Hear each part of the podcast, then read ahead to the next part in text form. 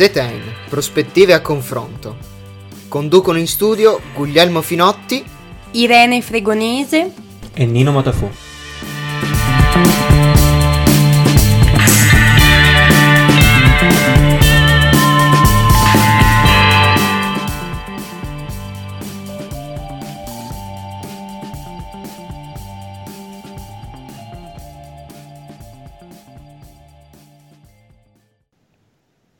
Buonasera, buonasera, buonasera gentili ascoltatori e ascoltatrici per questa quarta puntata della terza stagione di ZN. Io sono come sempre Guglielmo Finotti e con me ci sono i miei due colleghi ormai inseparabili, Irene, ciao Irene. Ciao Guglielmo, ciao carissimi e eccovi, eccoci di nuovo in onda ma c'è anche Nino dall'altra parte del, dell'Italia in collegamento diretto da Messina che è fuggito. Ciao Nella Nino.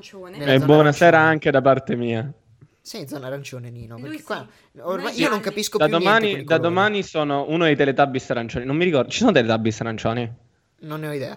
Comunque, comunque, comunque, buonasera a tutti quelli che si sono sintonizzati su sambaradio.it e chi ci sta eh, ascoltando dal podcast. Questa sera abbiamo una puntata molto interessante per tutti voi eh, e per tutte voi. Allora, prima che qualcuno lo dica, lo togliamo subito, dalla, togliamo subito l'imbarazzo dalla, dalla, dalla scena. Non stiamo facendo la puntata sulle elezioni americane perché al momento in cui stiamo registrando, cioè giovedì 5 novembre, ancora non si sa che cosa stia succedendo e chi vince, chi non vince, è tutto A molto sul 48 bilico. da- dalla fine Eh sì, esatto, urne. è tutto molto complicato al momento, quindi ancora non, non trattiamo l'argomento, ma state sicuri che eh, troverete il nostro approfondimento, visto che avevamo fatto il nostro, le nostre puntate Road to USA 2020, quindi andatevele anche a ricercare nel- dalle precedenti stagioni.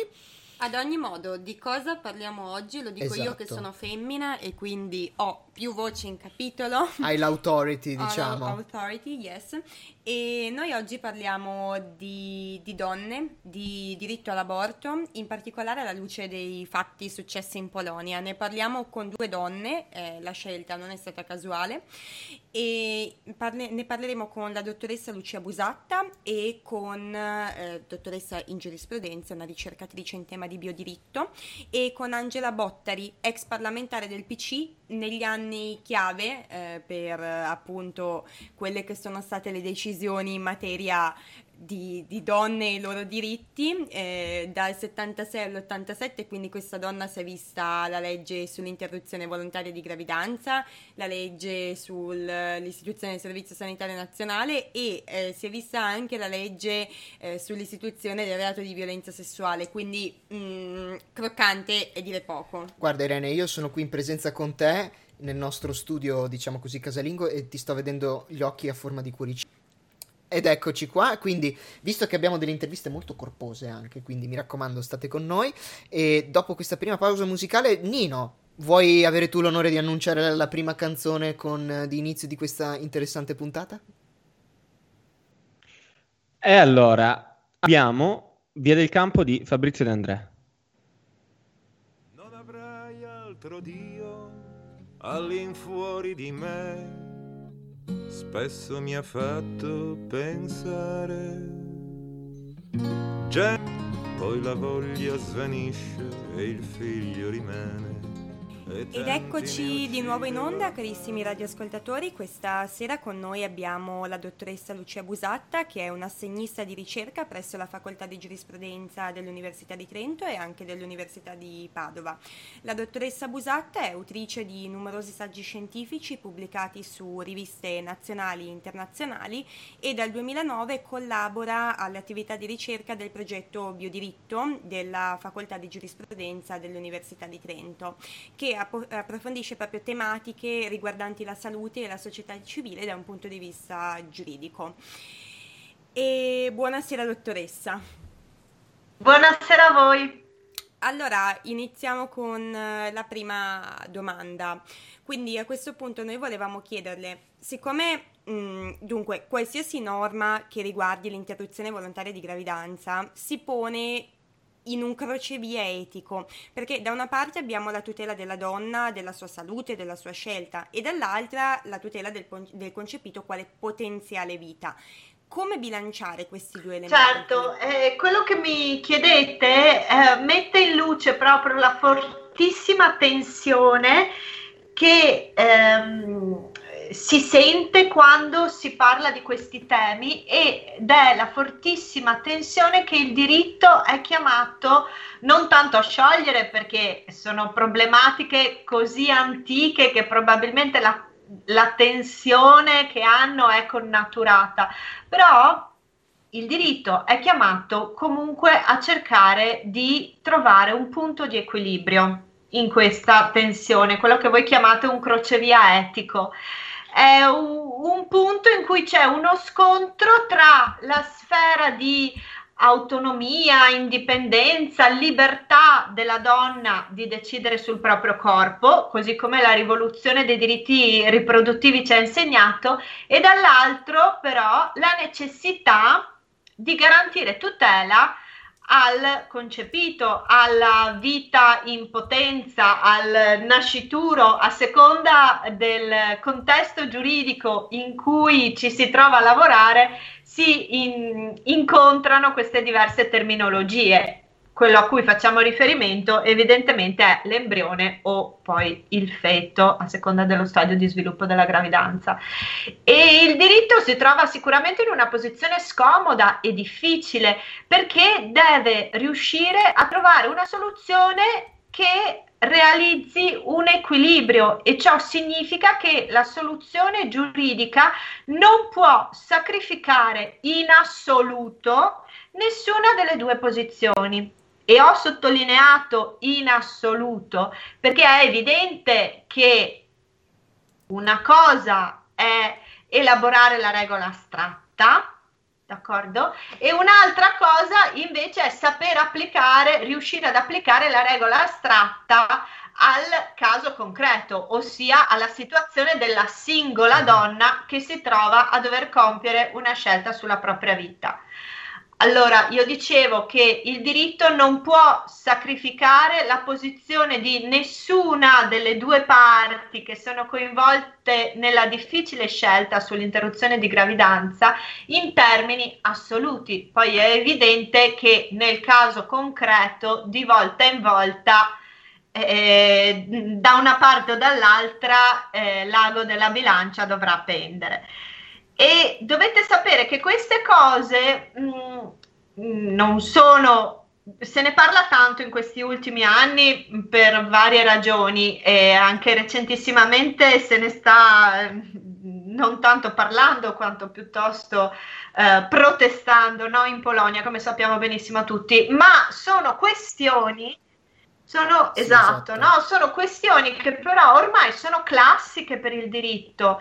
Um, per rispondere a questa domanda mi piace citare la sentenza con cui la nostra Corte Costituzionale nel 1975, 75, quindi un bel po' di anni fa, ha eh, deciso che ha stabilito che l'articolo del codice penale che puniva l'aborto come reato era incostituzionale nella parte in cui non consentisse l'interruzione di gravidanza per la donna che stava soffrendo un pericolo per la propria salute.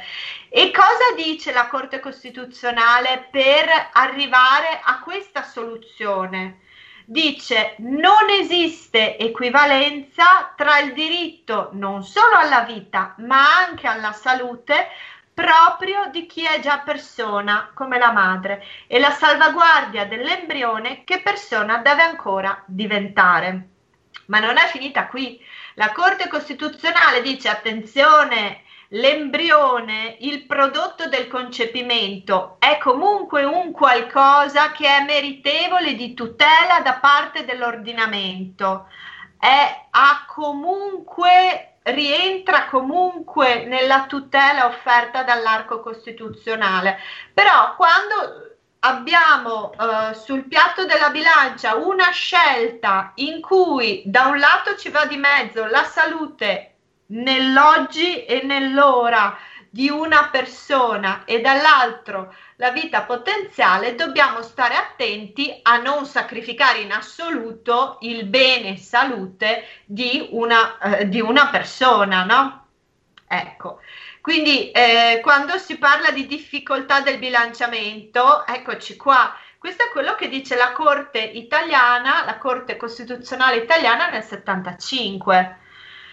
E poi da lì ne è passata un sacco di acqua sotto i ponti, ma ehm, ehm, secondo me sono parole ancora oggi molto vibranti per darci il senso della delicatezza di questi bilanciamenti e del fatto che, ripeto, in astratto nessuna posizione, eh, scusate, né in astratto né in concreto nessuna posizione è mai assoluta. Perfetto, e allora um, attualmente, quindi alla luce anche della sentenza della Corte Costituzionale, attualmente il dibattito in Italia come, su che posizione si schiera per quanto riguarda sia uh, il quando inizia la vita, sia le altre questioni etiche uh, correlate all'interruzione volontaria di gravidanza? Eh, c'è tanto da dire. Eh, dunque, ehm, sul quando inizia la vita, eh, questa ehm, è una domanda che potremmo dire ormai antica come il mondo e la verità è che non è una domanda che noi rivolgiamo direttamente al diritto.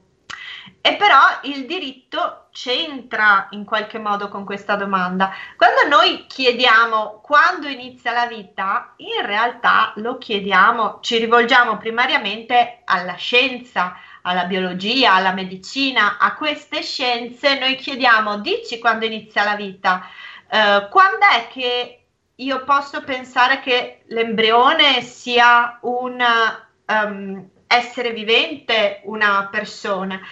E il, questa domanda ha anche un risvolto ovviamente etico, perché a seconda della risposta io avrò, uh, sceglierò un certo tipo di posizione e su un certo tipo di posizione regolerò le mie individuali decisioni. Mm?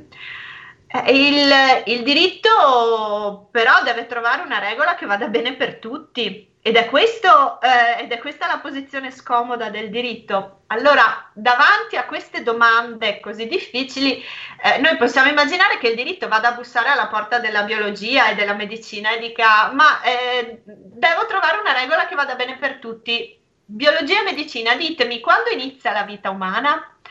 E, e purtroppo davanti a questa domanda eh, la biologia e la medicina non hanno risposte certe, non hanno una risposta in assoluto, non ci sanno dire esattamente che la vita inizia al momento del concepimento oppure nel momento in cui si forma quella prima, eh, quel prima eh, striscia di sistema nervoso o, o che la vita inizia al momento della nascita. E, loro non ce lo sanno dire con esattezza. E quindi a questo punto il diritto eh, si trova eh, davanti ad un problema, perché comunque deve saper trovare una regola che vada bene per tutti. Allora cosa fa il diritto? In questi casi si divide, cioè si divide non come eh, divisione di opinioni, però distingue gli ambiti di regolazione. Quindi, ad esempio, il nostro codice civile dice che la personalità giuridica si acquista al momento della nascita. Nel momento in cui uno nasce diventa titolare di diritti e doveri. Um, e quindi da lì in poi dal momento della nascita, che è un momento certo, inizia la titolarità di una serie di posizioni giuridiche. Però al contempo il diritto riconosce che il concepito sia meritevole di tutele, di riconoscimenti e di nuovo, ancora una volta, nel codice civile prevede che io possa... Ehm, scrivere un testamento anche nei confronti del concepito, quindi il concepito può ereditare, mh, mm, passatemi un po' i termini poco tecnici. Ehm, poi distingue ulteriormente e si chiede, bene, quando devo regolare l'interruzione di gravidanza, come faccio?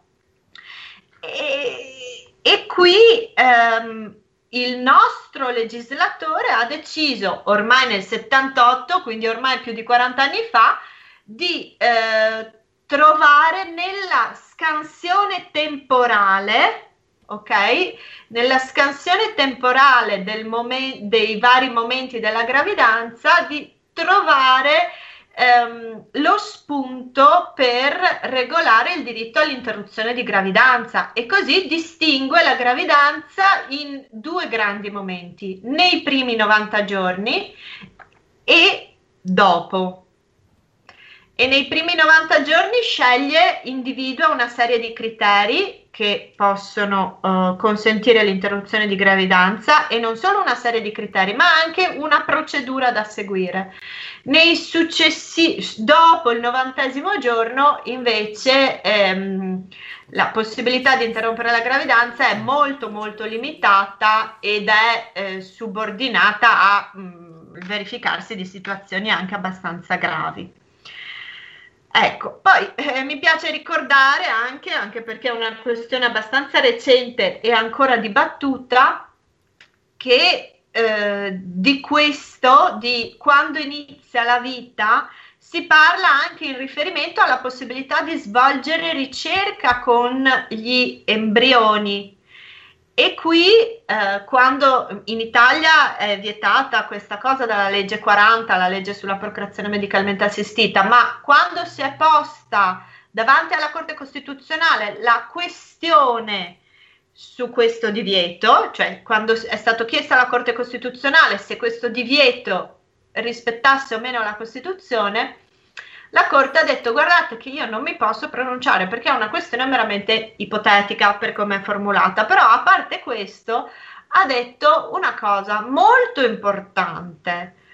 E ha detto, è stata anche criticata per questo, eh, perché diciamo che ha scelto un po' la via che forse eh, le, le, dava mh, meno grattacapi, però la Corte Costituzionale ha detto guardate che eh, la questione di quando inizia la vita e quindi di eh, regolare o vietare la possibilità di effettuare ricerca con gli embrioni è una eh, questione sulla quale non c'è consenso a livello scientifico ed eccoci qua al punto di partenza. La scienza non ha un'opinione certa. Eh, di conseguenza si allarga lo spazio spazio di discrezionalità del legislatore, cioè legislatore, per il legislatore c'è maggiore spazio di scelta e quindi sono valutazioni di, di carattere eh, politico, etico. Di politica del diritto. Eh. Politica del esatto. diritto sostanzialmente. Bene, beh sì, capisco, capisco, ma parlando appunto di politica del diritto, ma spostandoci su un argomento invece molto più, un po' più tecnico. Allora, il Ministero della Salute fornisce con cadenza regolare delle relazioni sull'attuazione della legge 194 del 1978, appunto, che va a disciplinare l'interruzione volontaria di gravidanza. E l'ultima relazione disponibile, che si basa su dati del 2018, ma che è, è stata resa disponibile quest'anno, parla di uno narra di uno dei problemi di cui ogni tanto si legge anche sulla cronaca italiana, cioè il tasso di obiezione di coscienza in Italia. E infatti la relazione parla di un tasso pari mm, sul territorio nazionale del 69% tra i ginecologi, che però raggiunge anche punte di oltre il 90%. La regione maglia nera è il Molise e in generale però la media raggiunge una media molto alta dell'80% nell'Italia sì. meridionale. Però anche qui c'è un piccolo dilemma etico-giuridico tra la libertà di scelta dell'obiettore e però il libero esercizio anche di un diritto della donna anche a tutela della sua salute.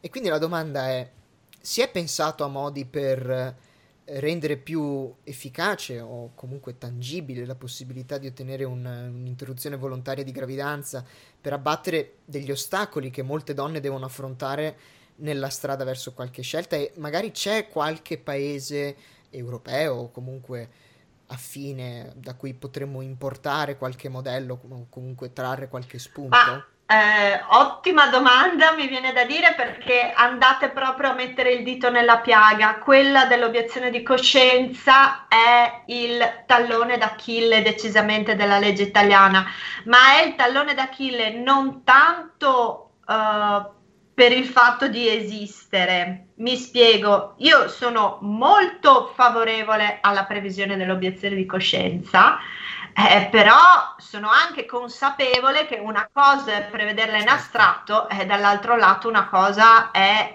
essere consapevoli che questa sta diventando la via per rendere più difficile l'applicazione della legge 194.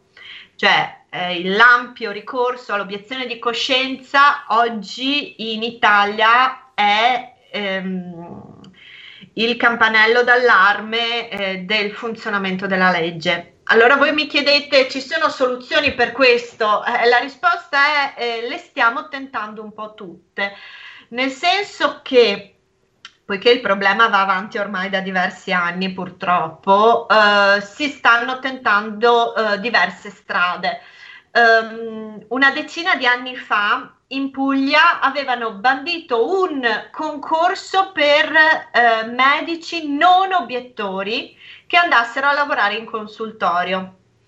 E lì eh, la cosa arrivò davanti al TAR della Puglia che eh, disse mh, mm, tantissime cose, fece una sentenza che fu molto commentata perché eh, disse moltissime cose, ma molte anche molto attuali e utili per il discorso che stiamo facendo. Disse da un lato, attenzione, noi non possiamo fare un bando di concorso riservato a persone non obiettrici, a, a personale non obiettore.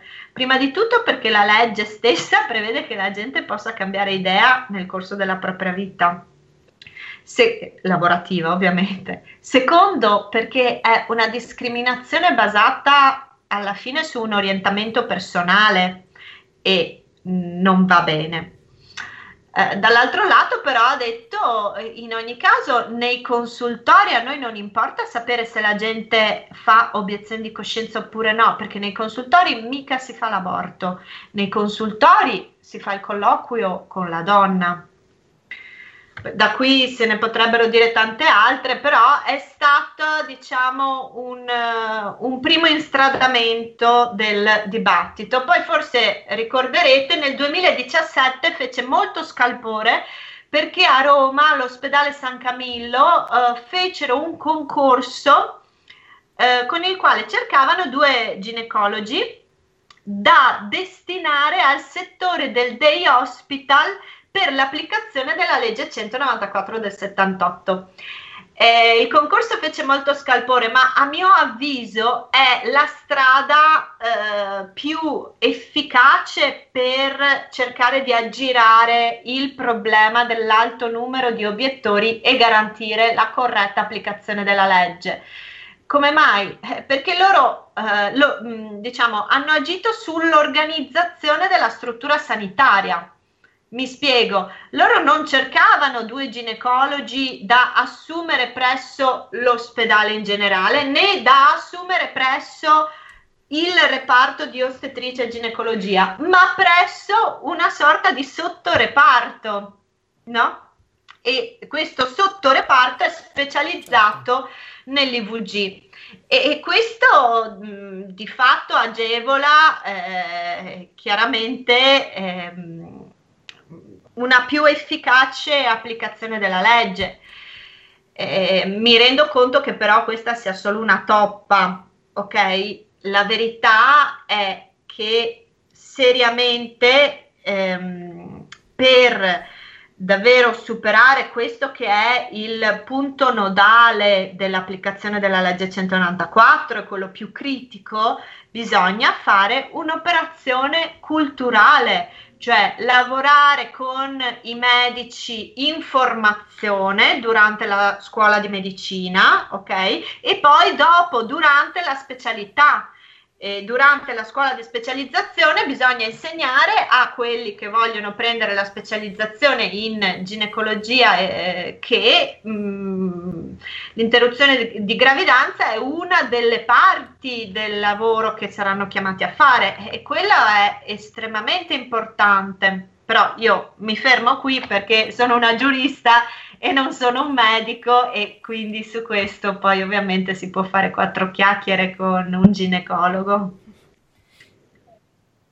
Certo, è stata veramente esaustiva, grazie mille. Adesso la salutiamo perché purtroppo in radio il tempo è, è, sovrano in un certo senso, quindi grazie mille del suo intervento che è stato veramente mh, puntuale e credo abbia risolto diciamo, molti dubbi che i nostri radioascoltatori si pongono. Grazie anche da parte mia e suppongo anche da parte del nostro caro Nino. E vero Nino? E grazie, grazie mille alla dottoressa, alla dottoressa Busatta per essere stata qui con noi questa sera. Adesso noi vi lasciamo, prima della seconda intervista sempre molto croccante, al testamento di Tito di Fabrizio De André. All'infuori di me spesso mi ha fatto pensare gentili, sgozzati come animali senza finire legati agli altari.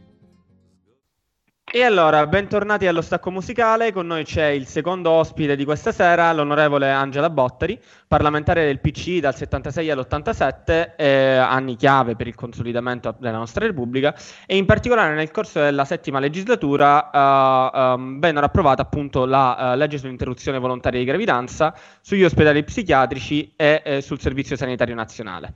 Eh, buonasera Angela. Buonasera a voi. Allora, direi di iniziare subito, subitissimo con la prima domanda. Noi perché abbiamo, abbiamo pensato di invitarla? Perché lo spunto per eh, il tema della puntata di, di questa sera ci è stato offerto dalla situazione odierna in Polonia, dove la Corte Costituzionale polacca ha cancellato la possibilità di abortire anche in caso di malformazioni gravi del feto, provocando delle proteste di massa molto in, in ci sono state delle foto incredibili da Varsavia di piazze gremite di gente. Qualcuno ha suggerito, ed è il titolo di un articolo che linkeremo come nostro solito in descrizione, che la svolta autoritaria passa dall'attacco all'aborto. Quindi viene quasi scontato pensare a questo punto, visto questo spunto, che ci sia un sottotesto mm, non tanto solo culturale, ma proprio politico in una scelta del genere. Qual è? La svolta autoritaria passa dall'attacco alla, alle, alle, diverse leggi sull'aborto, ma passa principalmente da un attacco alle conquiste delle donne, più complessivamente.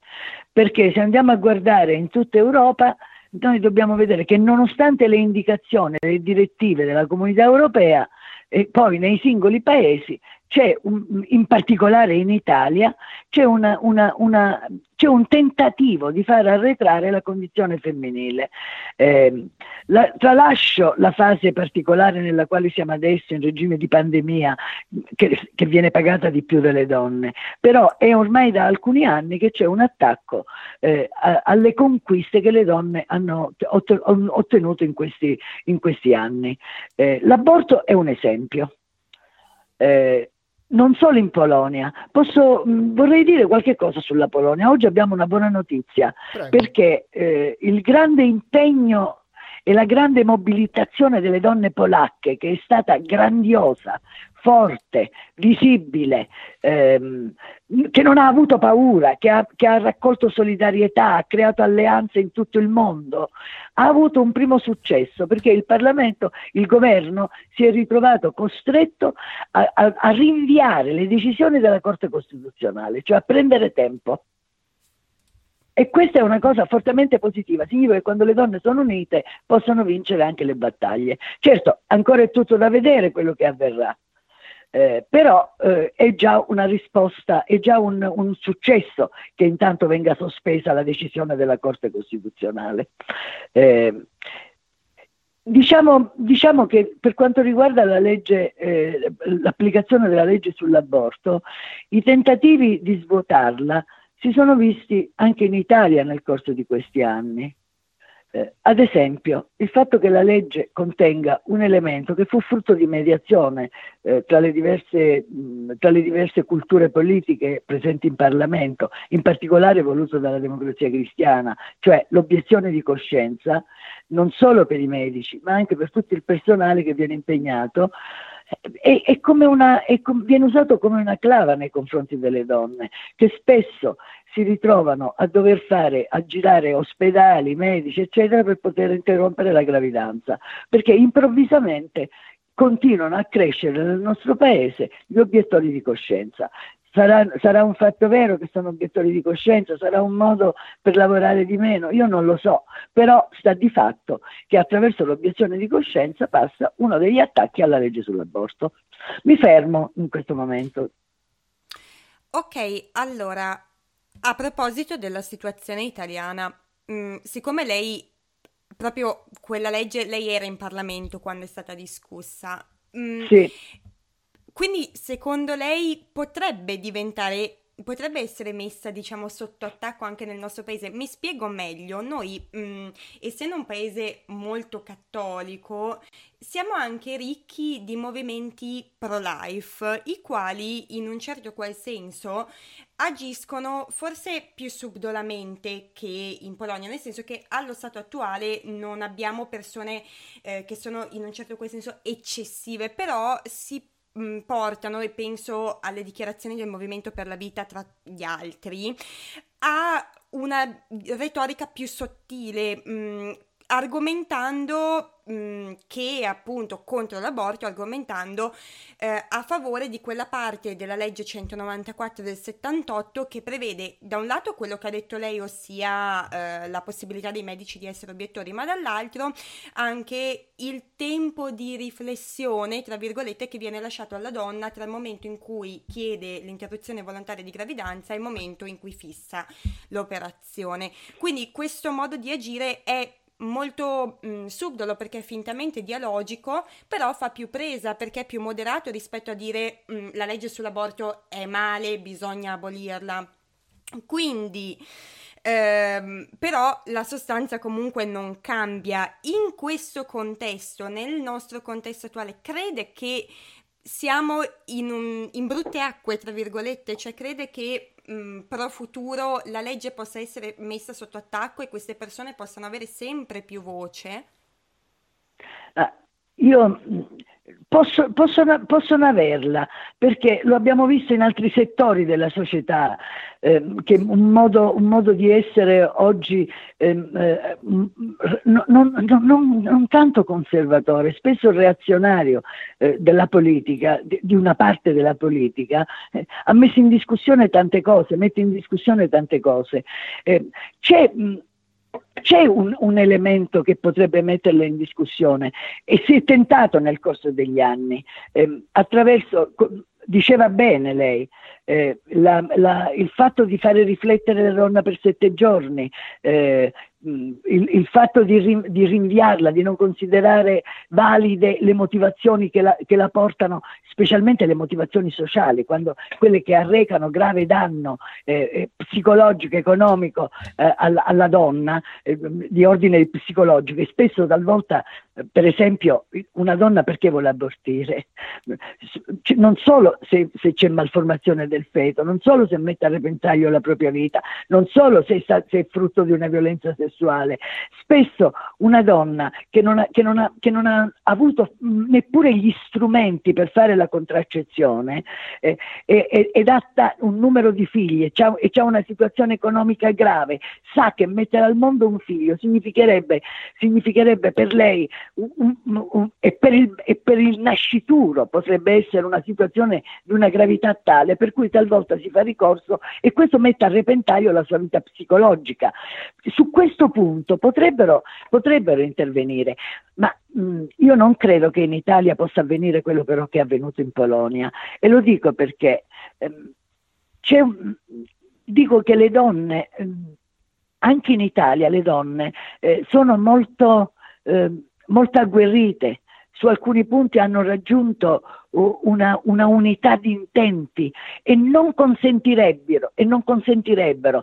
L'abbiamo visto con la, abbiamo visto, ci sono le istituzioni decentrate, le regioni, ci sono, ci sono, i comuni, le province, è difficile che possa, il tentativo ci può essere eh, e potrebbe essere fatto, ma è difficile che venga messa in discussione perché, eh, porto un esempio, ehm, nel momento in cui è stata decisa eh, che era possibile col servizio sanitario dare la, dare la pillola del giorno dopo, eh, c'è stato un tentativo di, di, non consentire che la pillola del giorno dopo venisse prescritta, però c'è stato un governo e un, e un ministro della salute che è intervenuto, stato eh, sta, ci sono state regioni che hanno consentito, certo, poi ci sono regioni che invece fanno muro, fanno muro.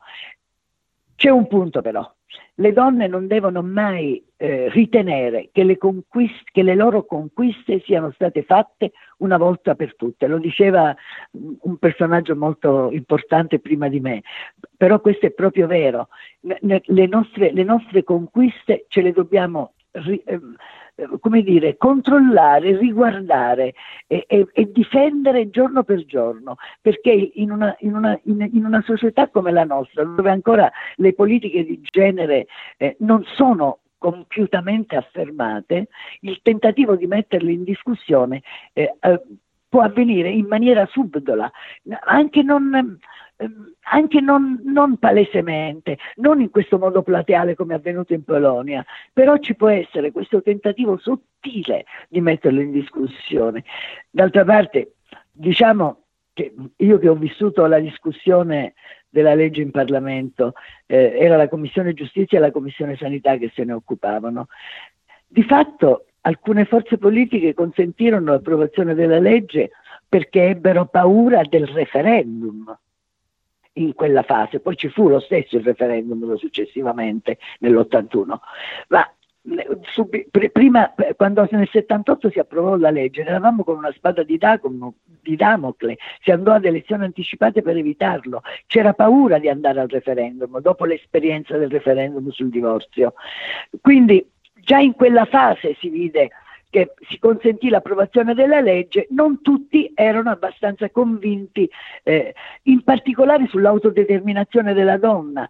Eh, vede, eh, in Italia l'autodeterminazione della donna viene in continuazione messa in discussione. Se pensiamo a, questa, a, a tutto, a, a tutto mm, il, il, il, contorno che sta attorno alle proposte, per esempio, di Pillon, sono sempre, eh. sono, sono sempre un, un tentativo di attacco eh, a questa autodeterminazione della donna, eh, col, col, dire che bisogna condividere, spesso passando anche lì sottilmente, eh, che bisogna condividere con l'altro sesso, ma certo che bisogna condividere in situazioni di, di serenità e, e, di, e, di, sicurezza, in situazioni tranquille saranno prima le donne, saremo prima le donne a condividere con l'altro sesso, ma non sempre tutto fila così liscio e spesso non è possibile condividere. Sì, infatti il punto era esattamente questo, cioè il punto della mia domanda, ossia cioè che noi siamo stati forse fortunati perché eh, bene o male abbiamo avuto sempre governi negli ultimi anni, quasi sempre governi che hanno difeso o comunque non si sono posti in contrasto con l'assetto attuale, però già mh, nel corso del governo eh, 5 Stelle Lega eh, con Pillon ministro della famiglia, già lì si iniziava a addentrarsi in un territorio un po' più promiscuo se non altro, con il Family Day, con uh, il patrocinio esatto. della Presidenza del Consiglio dei Ministri e del Ministero della Famiglia, quindi in quel senso le avevo domandato appunto questa cosa qui, comunque ottima, ottime tutte le sue considerazioni. E allora Comunque non si facciamo... può- Sì, scusate. No, dica pure. No, no, no, dica, dica pure. No, stavo dicendo che, che, ehm, le, le leggi, le leggi dello Stato non possono. Il, il punto per noi, in una democrazia, bisogna che si, si acquisisca un punto, che le leggi dello Stato non possono essere messe in, in discussione in continuazione a secondo delle maggioranze, delle maggioranze che ci sono. Quando, in, in particolare le leggi che riguardano ehm, eh, elementi, eh, di- di- di- in particolare i diritti civili non possono essere messi in discussione. Questa dovrebbe essere la, la base di un ordinamento democratico. Tutte le leggi possono essere cambiate e, e ogni governo può migliorarle, ma migliorarle. Eh, ma non è il caso, per esempio, de- come dire, questo governo ha messo in discussione la legge, eh, la legge sul, sul- sugli, immigra- sugli immigrati, eh, ehm, e mi pare, mi pare ovvio, nel, nel senso che l'ha migliorata. No- non dico che le leggi non possono essere cambiate, ma c'è un terreno che è quello de- del- dei, dei diritti democratici che non può essere in continuazione messo in discussione. Sacrosanto, sacrosanto. Ehm, volevamo appunto adesso fare un piccolo salto indietro nel tempo e tornare agli anni Sì. 70. E, ne- ricordiamo un attimo il contesto storico. Avevamo un paese fortemente cattolico, un governo a maggioranza DC, eppure la legge 194 non solo fu votata dal Parlamento a maggioranza DC, ma passò il vaglio del referendum popolare che ne voleva l'abrogazione. Questo perché? Vabbè, ci sono più elementi. Intanto eh, ne dirò uno. Ehm, spesso il paese è più avanzato dei propri governanti o delle proprie, o delle proprie istituzioni, perché ci, sono, ci possono essere due atteggiamenti.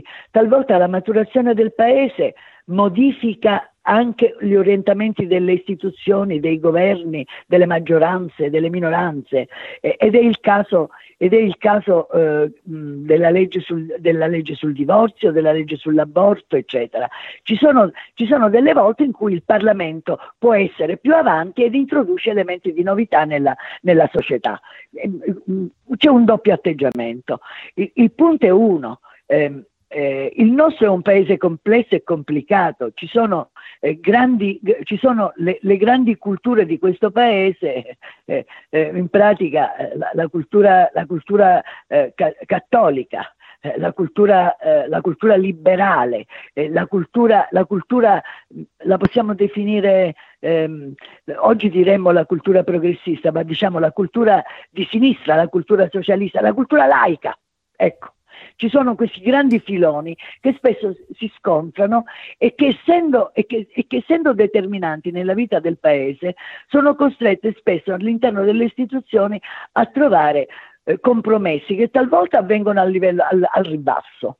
Talvolta però si riesce ad averli a livello più alto. Noi abbiamo tanti esempi, per, sempre pensando alle donne. Uno, di questi, uno di, queste, di, queste, di questi compromessi importanti fu la riforma del diritto di famiglia. Un altro, un, un'altra, un'altra, fu una conquista sul lavoro che fu quella della, eh, le leggi di parità, la non discriminazione nell'assunzione delle donne nei posti di lavoro ed, è, ed fu un fatto importante e notevole. Eh, non tutti ritenevano che le donne fossero adatte a tutti i tipi di lavoro.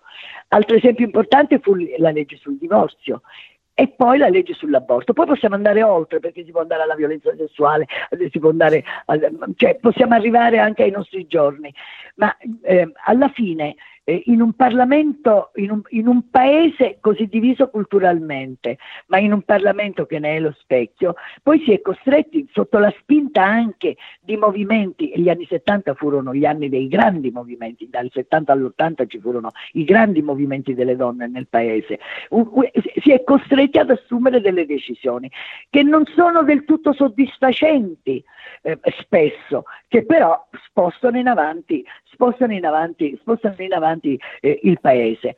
Eh, sull'aborto l'ho detto, eh, eravamo sotto la, spada, sotto, la, sotto la, pressione del movimento delle donne, de, della posizione dei radicali. Eh, il paese si stava avviando a un referendum per abrogare il codice penale, la, l'articolo del codice, del codice penale che puniva, che puniva, l'aborto, che puniva la donna che abortiva e chi, e chi la aiutava a praticarlo.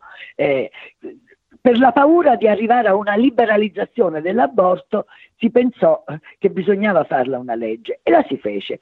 Voglio dire che la legge, se venisse applicata eh, con tutti i limiti, eh, il fatto della, del, del, del, di soprassedere della donna, di farla ripensare, di valutare se ci sono gli... cioè con tutti i limiti, è una legge che ha consentito nel nostro paese a, a, a, tante donne di sfuggire all'aborto clandestino. È, stato, è, stata obiettivamente una conquista. Certo, di questa legge c'era un punto che fu fortemente anche voluto eh, allora dalla parte cattolica, che era il, il problema della, della eh, de, della contraccezione, de, de, della contraccezione dei consultori, diciamo. Allora, questo fu, i, i, i consultori eh, fu, fu, sono stati un esperimento positivo per tutta una fase, ma, ma, diciamo che tutta questa parte di prevenzione delle, della gravidanza è rimasta in ombra eh, nel nostro paese, no, non ha avuto le strutture e i mezzi finanziari necessari perché diventasse una cosa di massa, e, e, e perché solo, solo questo poteva avrebbe potuto, eh, come dire, eh, non portare la donna, eh, portare la donna eh, ad abortire, eh, quando, ad abortire non nei casi di malformazione del feto, non nei casi in cui una, una malattia eh, ne rende discutibile il portare avanti la, la, gravidanza perché ne va della vita della donna. si arriva c'è stato spesso un atteggiamento nel Parlamento, eh, diciamo che la parte cattolica, per esempio, spesso non ha votato le leggi, ma ha, ne ha consentito l'approvazione. Eh, cioè, eh, per esempio, sulla legge sull'aborto mancarono, mancarono presenze democristiane in aula. Eh, per, consentire, per, consentire, il numero. Eh, cioè, diciamo anche un poco, un poco ipocrita la scelta, eh, però si capiva che il paese questa legge, questa legge la voleva, eh, era, non, era, una, era, una, necessità, bisognava, bisognava salvare le donne da, dalla morte per aborto clandestino, dalle mammane, da, da, tutte, da quegli da, da, da, da, quel metodo barbaro col quale spesso in, in situazioni anche eh, di, arretra, di, arretratezza le donne abortivano e quindi si è consentito. Ma c'era anche l'elemento politico che in fondo nessuno voleva andare, non, non, si voleva andare al referendum per paura di perderlo, perché dopo che si era perso quello sul divorzio, per esempio la democrazia cristiana non si sarebbe potuto consentire di perdere anche quello sull'aborto. Però poi ci fu lo stesso dove approvata la legge nell'81 e il Paese ha dato una risposta, una risposta eh, grandissima, molto più che nel divorzio.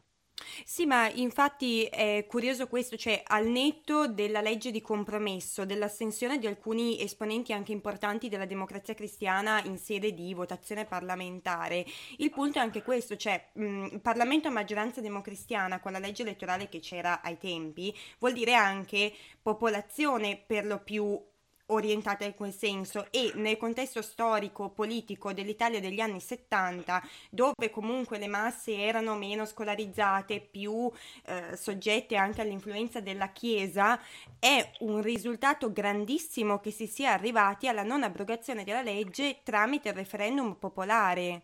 Cioè in un paese moderato e cattolico come era il nostro ai tempi, con l'ostruzionismo enorme che è stato fatto da parte della, della Chiesa, che aveva sicuramente un'influenza maggiore di oggi sulle masse, questo risultato è inspiegabilmente sensazionale, cioè meraviglioso studiandolo col senno di poi.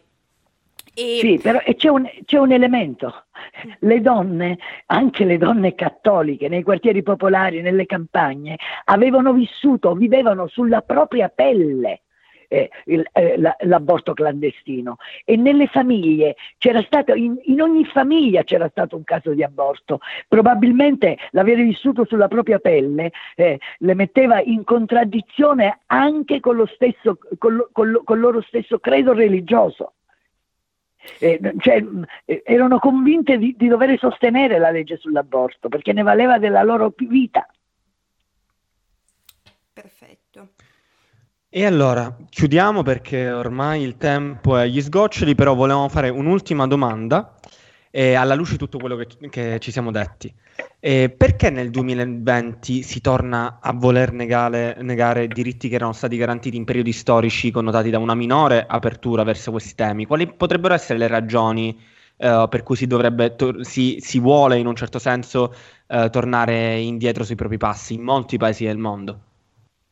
Ma c'è un'involuzione culturale che coinvolge non solo l'Italia, ma coinvolge appunto, come, come ben dici, la, tutto, il mon- tutto, il mondo. C'è una involuzione e, e io credo che molto eh, dobbiamo contare ehm, dobbiamo sperare, dobbiamo contare sulle giovani, genera- sulle giovani generazioni, le quali devono, devono essere, cioè eh, la mia generazione o le generazioni vicine alla mia hanno condotto la battaglia e hanno offerto a questa società queste conquiste, eh, in una società che cresceva culturalmente.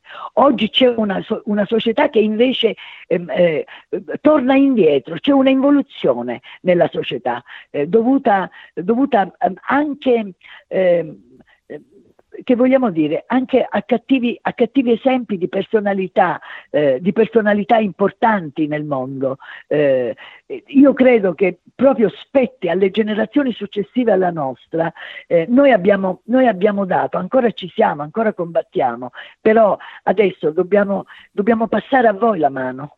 Eh, e, e io credo che voi dovete proprio assumervi la responsabilità di difendere le conquiste che negli anni passati sono state fatte, per restare lì, no, difendendo da, queste, da quelle per andare, per andare oltre e, e, per, e per conquistare anche altri nuovi diritti che, che, eh, la vostra, che, la vostra, età oggi vede molto meglio, eh, molto meglio di quanto non vedevamo noi. Penso, eh, alle, come, penso a tutte eh, alle, discriminazioni sul genere, eh, di genere, penso, ehm, penso alle discriminazioni che vengono fatte su, su, sui gay, omosessu- sull'omosessualità, penso a tutte queste discriminazioni. Io credo che voi oggi dovete assumere eh, a piene mani quello che noi abbiamo conquistato, difenderlo e portarlo, e portarlo avanti.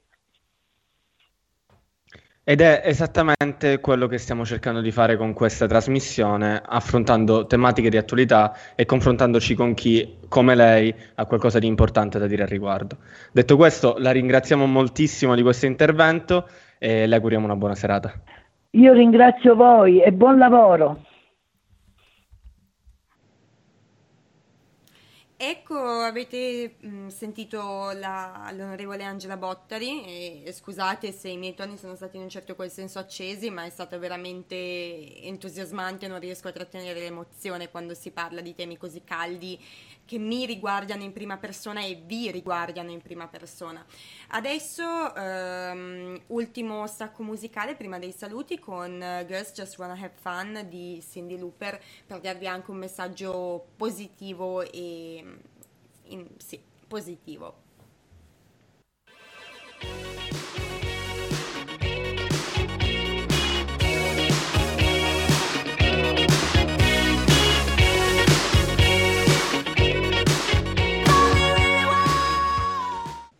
E via, eh, eccoci ai saluti, eh, grazie per essere stati con noi, seguiteci anche la settimana prossima, speriamo che come sempre i nostri ospiti vi abbiano dato degli ottimi spunti di riflessione. Li Dai ringra- Irene, cavoli, cioè se non, se non, hanno dato questi due ospiti ottimi spunti e grande soddisfazione, non lo so io. A Proprio punto, la pace dai. dei sensi per eh. me sentire parlare Angela Bottari e anche la dottoressa Busatta. E, um, beh, mm, quindi ci risentiamo la settimana prossima. Sperando di potervi dare qualche certezza in più Perché... sullo state of the USA. E sì, perché allo stato attuale eh, ancora, ancora, non si sa niente. Siamo tesi, ragazzi. Siamo molto tesi. È meglio di guardare un film, uh, un film thriller, cioè c'è la suspense. Tipo, io ogni tanto sono sempre lì che eh, vado a cincionare con il telefono a guardare il Guardian oppure il New York Times a vedere come siamo messi. Ed è ci vorrebbero dei popcorn in questo momento. Che ne sarà del mondo domani mattina quando ci sveglieremo sperando di avere i risultati dei voti per posta? E che il Nevada si sbrighi, dannazione. Comunque. Buon Comunque, comunque, comunque, da Guglielmo Finotti, Irene Fregonese e Nino Matafu in zona arancione. In zona arancione. Anche per oggi, anche per questa sera, è tutto. Ciao!